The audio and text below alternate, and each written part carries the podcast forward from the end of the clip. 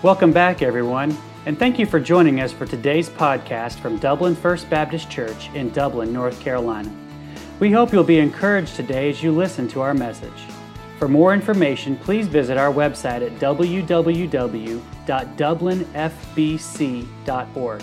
That's www.dublinfbc.org. Now let's join the congregation of Dublin First Baptist as we listen to the preaching of God's Word.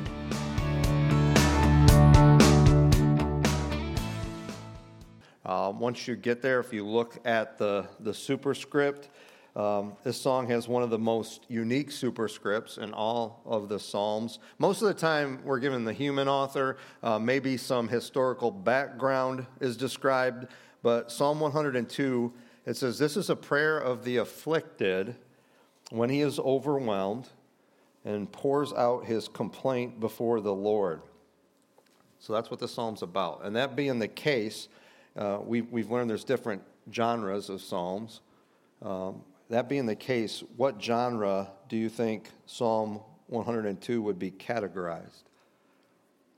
Well, it's definitely a lament, a lament type psalm. I don't know if you remember what that is because it's also been a while since we were in one of those.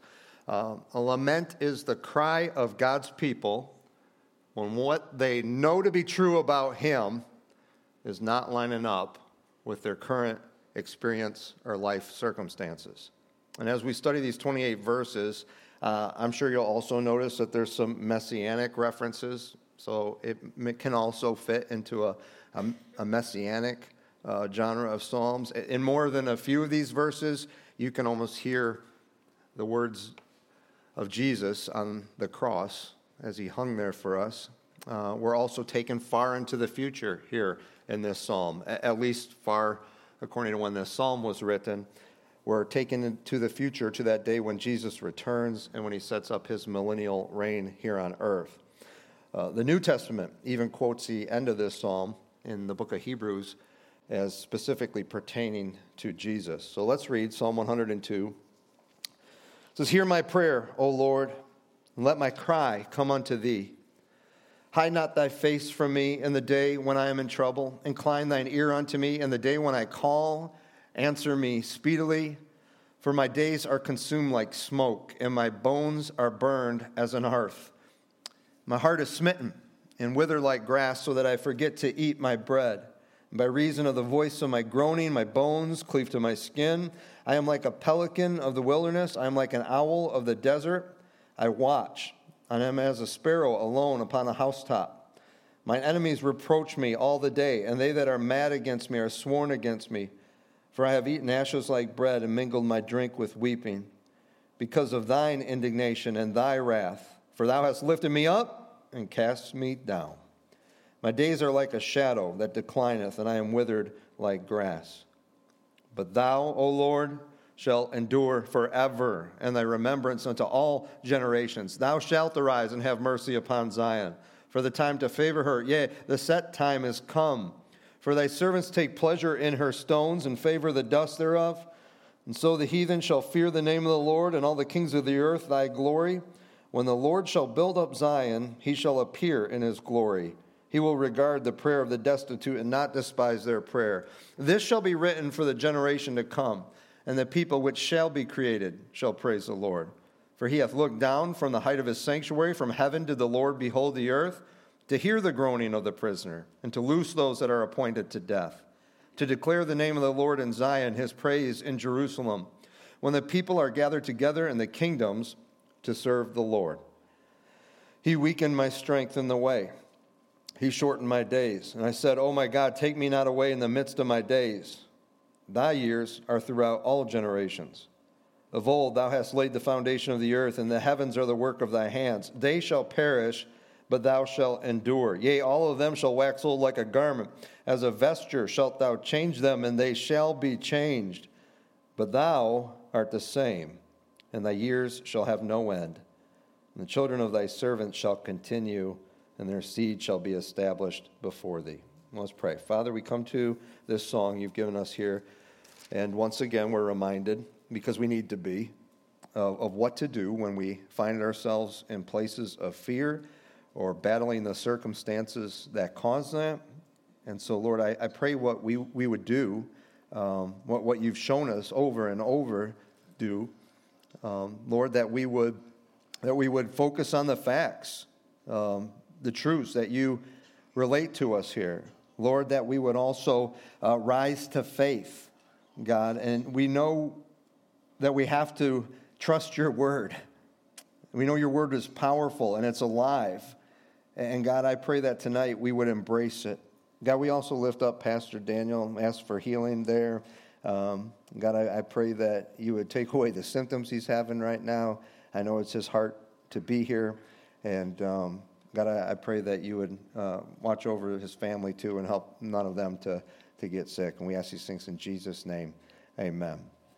So, as is the case in all um, of the lament type, moving from fear to faith songs, Psalm 102 begins with the communication of fear. But uh, in verse 1, please notice who this afflicted one communicates his or her fear to. It's to God, right? Um, it says, Hear my prayer, O Lord, and let my cry come unto thee. Not hear my complaint, O friend. Not um, hear my struggle, Dr. Phil. Hear my cry, O Lord. Uh, hear my prayer, O Lord, and let my cry come to thee. And so I hope we have learned in all these moving from fear to faith psalms that when we begin to deal with fear or the terrible life circumstances behind our fears, that we should do what the psalmist has always done every single time and start with prayer. Have we finally learned to begin to deal with fear by going to God in very honest prayer, communicating our fears to the one who already knows how we're feeling anyway, but who is also the only one who can actually affect a change, be that a change in our circumstances or maybe a change in us. And the prayer continues in verse 2. Don't hide your face from me, God, because I'm in trouble today, he says. Incline your ear to me. Answer me speedily, Lord. And there's a noticeable progression of intensity in this prayer. Don't hide from me. Incline, bend down, give me your attention, God. And then answer me, Lord.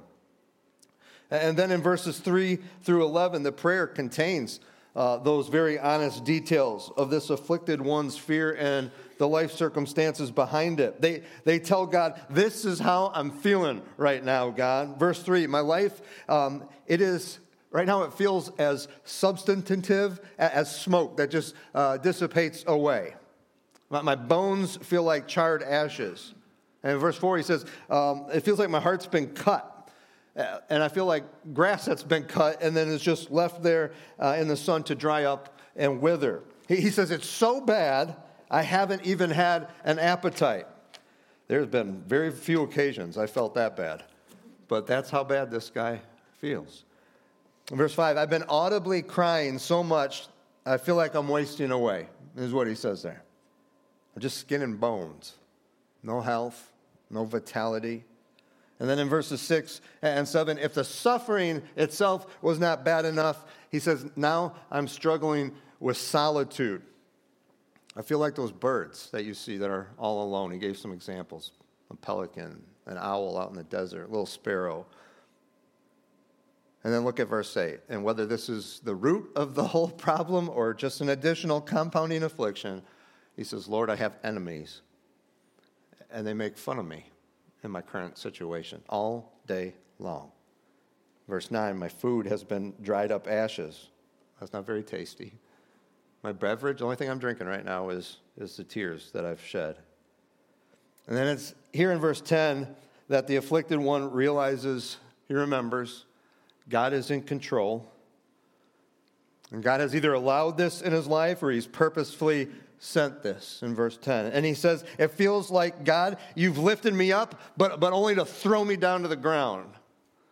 I want you to, like, kind of mentally picture a, a wrestling or judo move. You know, fall is hard, but the higher the height from which you fall, um, the harder the impact. And then this section here closes in verse 11. And this verse returns to how it all started in verse 3. He says, I'm, I'm about gone. uh, like a shadow, like grass. My, my life right now, it fe- feels uh, ethereal, very delicate, very fragile. like, this might be it for me. This might be it. This guy's in a bad place, isn't he? I mean, we don't know who the human author is for sure. He's not listed here. We know David wrote the vast majority of the Psalms, even ones that don't. Um, don't have him in the superscript. You can tell from different things in the psalm that he was probably the human author. Could this fit with David's life? I mean, do we know about certain events in David's life where he was so bad off and so near death that he wondered if this was it? There's a couple. Do you remember when his son Absalom attempted a coup uh, against David's kingdom? David had quickly, quickly flee the city. And it was public knowledge that Absalom, he wanted to kill David. He was on a mission to do that. And as David fled the palace, it's recorded that he wondered if God had only lifted him up to become king just to send him crashing down. And can you imagine the emotional pain of being done this way by one of your own children? Especially one that you have been particularly gracious to recently.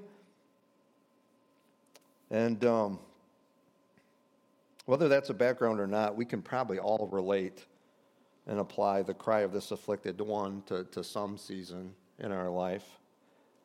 But did we do what he does here? Uh, do we communicate our fears honestly with the Lord in prayer as a first response? Or was it a last resort, if it happened at all? And, and then, more importantly, what will we do the next time we find ourselves afflicted? Will we finally learn to follow this frequently prescribed moving from fear to faith pattern. Well, that's step one. Now on to step two, and it's a very important one. Uh, a contemplation of the facts. So, what facts are we always directed in these moving from fear to faith Psalms to contemplate? Who God is, what God has done, or maybe is doing, and then, of course, what God has promised to do. Uh, these type of songs almost always begin with that first one who God is, his character. And so, in the rest of these verses, what truths are we directed to regarding who God is for us in these verses? Look at verse 12. It says, But thou, O Lord, shall endure forever, and thy remembrance unto all generations. So, who is God here? We're reminded he's eternal. His eternality is being contemplated as this afflicted one, uh, very intentionally and willfully, now shifts his focus from self to Savior. And that occurs a few more times in the rest of this song. I hope you notice the contrast. Because in verses 1 through 11, when he was describing himself and his fear and the circumstances behind his fear, uh, a lot was said about dissipating smoke and withered grass and disappearing shadows. But from here on out, a lot is said about God and his eternality and his unchangeableness and his dependability. Uh, there's, there's such a switch up in pronouns here. Uh, in verses 1 through, uh, 1 through 11, uh, they're full of self. I counted at least 15 uh, me, my, or mine's and I's, but there's, there's none. There's zero uh, in this contemplating the facts section. And we might should take note of that in reminding ourselves how important this second step out of fear and faith is and what it should look like in our lives. Has God hid his face? Is he totally unaware of what's going on? Did he just find out about everything this afflicted one is going through uh, in the prayer? No, verse 13 says, He will arise and he'll have mercy upon Zion for the time to favor her. Yea, the set time is come. Well, that's good news. Uh, finally, some action, right? Uh, it's time for God to act. Has he? Has he acted to save us? In Jesus Christ, for sure, right?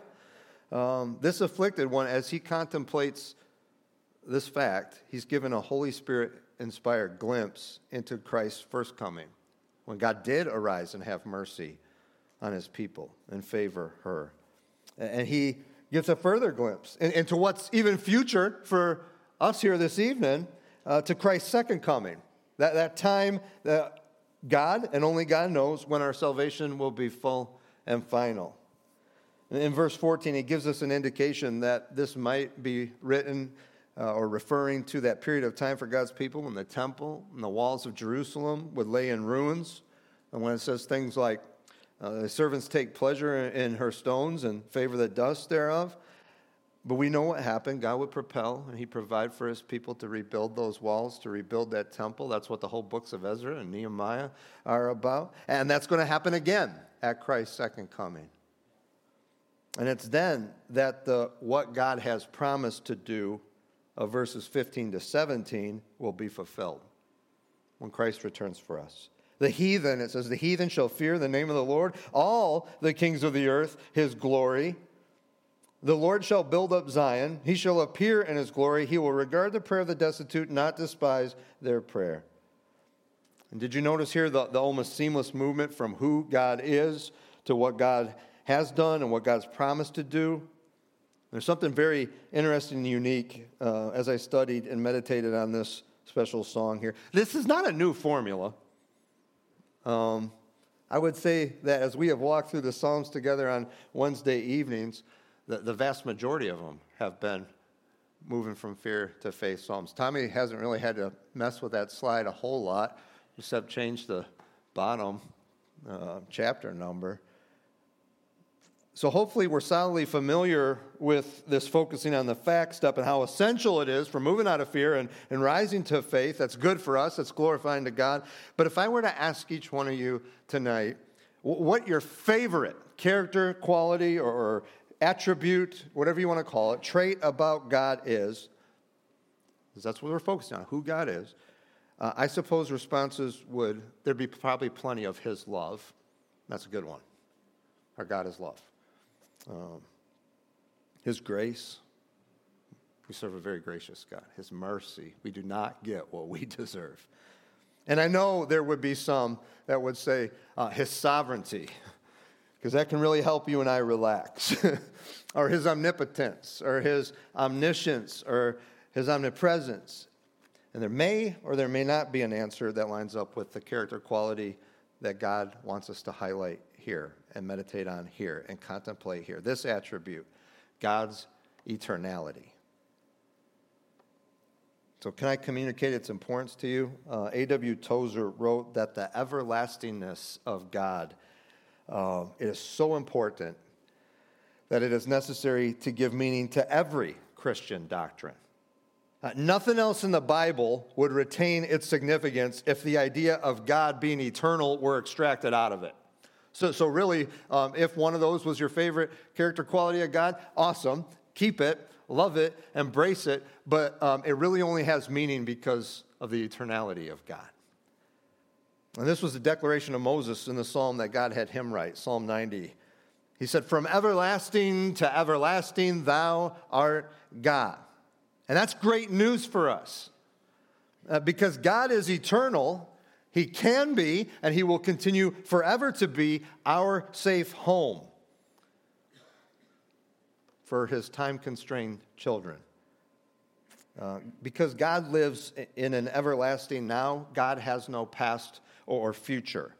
Whenever time words appear in God's word, in Scripture, they refer to our time, not His. God promises us in Isaiah 46, 9 through 10, I am God, and there is none like me. I declare the end from the beginning. And so, why is contemplation of this fact, God's eternality, why is it such an incredible source of comfort that can move us from fear to faith? Well, because He has already lived all of our tomorrows. He has already lived, not just known about them, not just know what's going to happen, because He has already lived all of our tomorrows just as He has already lived all of our yesterdays. That's a source of great comfort for us. Uh, for Him, everything that will happen has already happened. Does your brain hurt? My, mine too. and that's good because it means we love and we serve and we're cared for by a pretty awesome and magnificent God that we might not always be able to wrap our minds around, even when He declares who He is and wants us to meditate and contemplate on that. We are told in Ecclesiastes uh, that God has set eternity in our hearts. We don't understand it the same way he does just yet. Meaning, what that means is, is that we know, we know that this right here and everything you've experienced today, this is not all there is. Um, we were made for eternity, but because of our sin, we're forced to dwell within time. And that is why God is directing our hearts here to His eternality. as well as the eternality of those who are his. When we find ourselves uh, like this fellow, an afflicted one, and crying out to him in prayer, uh, here in his eternality and in Psalm 102's emphasis of it, he reminds us that he will save. That there is coming a day when no heartache shall come, no more clouds in the sky, no more tears to dim the eye. There was a Benedictine monk uh, in the 1100s. He had a funny name. His name was Bernard of Cluny. Uh, but I want you to listen to this beautiful poem he wrote.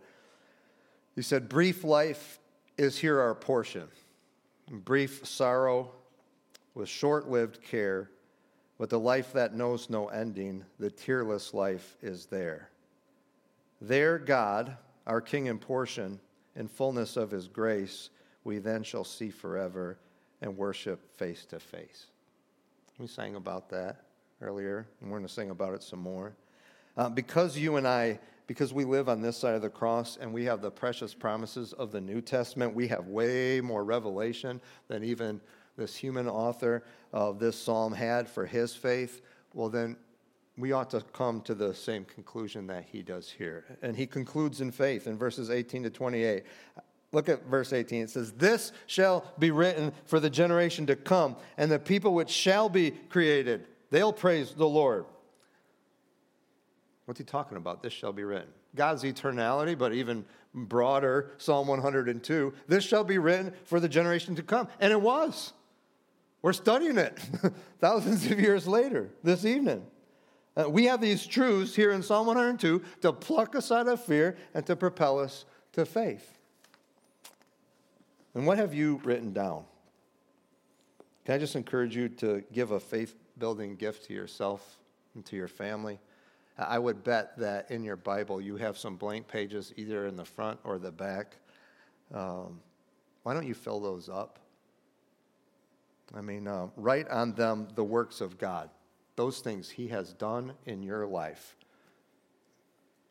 I mean, think back, take some time later tonight, the rest of this week man, remember when he did this? I didn't think we were going to make it. And, and, then he came through, and we prayed and we prayed and we prayed. You know, um, I guess like a work, works of God journal. If, if you don't have it, maybe you already got them and filled up. We'll start one, start a separate one. Go buy one of those little journals at Walmart, right? And, and listen, write them for yourself so you have quick access whenever you find yourself afflicted and when you begin to doubt who God is or what God's done or what God's promised but write them also for the generation to come, for the people which shall be created, so that they can praise the Lord by choosing faith. What a gift uh, it, that would be to your kids and to your grandkids. I'm very blessed to have my grandma's, my, my dad's mom's, and my mom's dad's Bible, and to read those kind of things in there and to look at his notes and uh, just see how God had worked. And we're directed uh, to Jesus, as he is called in Hebrews, the author and finisher of our faith, in verses 19 to 21. It says, For he hath looked down from the height of his sanctuary, from heaven did the Lord behold the earth. Why? To hear the groaning of the prisoner, and to loose those that are appointed to death, to declare the name of the Lord in Zion and his praise in Jerusalem. Do you see Jesus here? And God, what He's done for us in Jesus, in Jesus Christ. Did God do this for us when Christ first came? Did He look down? Did He hear the groaning of the prisoner? Uh, by dying on the cross for us and rising from that empty tomb, did He loose those who were appointed to death? Yes. And He'll do the same thing for us. It'll be full, it'll be final when He returns. He'll look down from heaven. Right now, He's doing that. He hears the groans of those faithful Christians as we, we do our best to persevere in this world and be on mission for Him in this world. And He'll loose those, even who have gone on before us. Right now, their spirits are with Him, but He'll loose those bodies, He'll give them a new body, loose those appointed to death. This is what verse 22 refers to His return, when the people are gathered together and the kingdoms to serve the Lord. Man, that'll be a time. News will be really boring. You won't have Putin did this and so and so did this because there'll only be one king. There'll be no rebellion. They'll all be in submission to him. Man's fragility uh, and, and our being restricted to time, that's once more contrasted with God's eternality in verses 23 and 24. He says, He weakened my strength in the way, He shortened my days. I said, Oh my God, take me not away in the midst of my days. Thy years are throughout all generations. But it's the last four verses here that are quoted by God in Hebrews 1 10 through 12, and they are applied there to Jesus Christ. He is the one who laid the foundation of the earth. We learn that in Colossians, in the Gospel of John, the beginning of Hebrews. The, heavens and the earth, uh, they're the work of Christ's hands. He's referred to as the Ancient of Days in the Old Testament prophets. But this creation, it says here that they will perish. To verse 26. Everything he's created will perish, and they, and they will. Um, it says they will wax old as a garment. Well, that's happening right now. Sometimes I feel like a waxed old garment. uh, like old worn out clothes, one day Jesus will change them. It says here, and they will be changed. But what about him? Does he change? No. He will endure because he is eternal. He is the same. What does it say in Hebrews? Jesus is the same yesterday, today, forever, right? Forever. And then I love the end. What hope we have here. The children of his servants will continue. Their seed shall be established before him. Um, the church is now as eternal as he is. The gates of hell will not prevail against it. It, it might get smaller from time to time in our perspective. Um, it will be refined through persecution or through temptations. Um, those who profess to be a part of the church but never truly were, yeah, they might fall away. But his church, his bride, will not go away. They shall continue. Their seed shall be established. I don't know if you have just come out of being an afflicted one, or if you're currently afflicted, or um, if sometime later this week you'll find yourself praying like this guy did in verses 1 through 11. But God has once more shown us how to leave fear and rise to faith. We have to focus on the facts. Um, here, we're primarily called to contemplate on his eternality. And then, for those who will, in faith, they, all, they receive life eternal when they trust in the Ancient of Days. And we're called in Psalm 102 to contemplate as well on our eternal destiny, what's ahead for those who receive Jesus as their Savior. Will you do that? Will you contemplate on this faith fueling fact? Will you pray tonight what was prayed in verse 13? There's nothing wrong with praying that. The set time has come. He's saying, I want that now. Like, Jesus, you can return now. We sing that, don't we? Lord, haste the day. We're about to sing that. Lord, haste the day when our faith will be sight. And, uh, and Jesus, you'll do what you have described you're going to do in verse 26. When you roll back the clouds like a, a scroll, they shall be changed. In the midst of your affliction, don't ever forget whose you are. That you belong to, that you're lovingly cared for by the eternal one, by the Ancient of Days. If you keep that in front of you, um, you will flee fear, and you will find yourself in a place of faith that's good for you and glorifying to God. I have a praise team come up. Why don't you lead us in a couple of songs that will help us uh, apply these truths?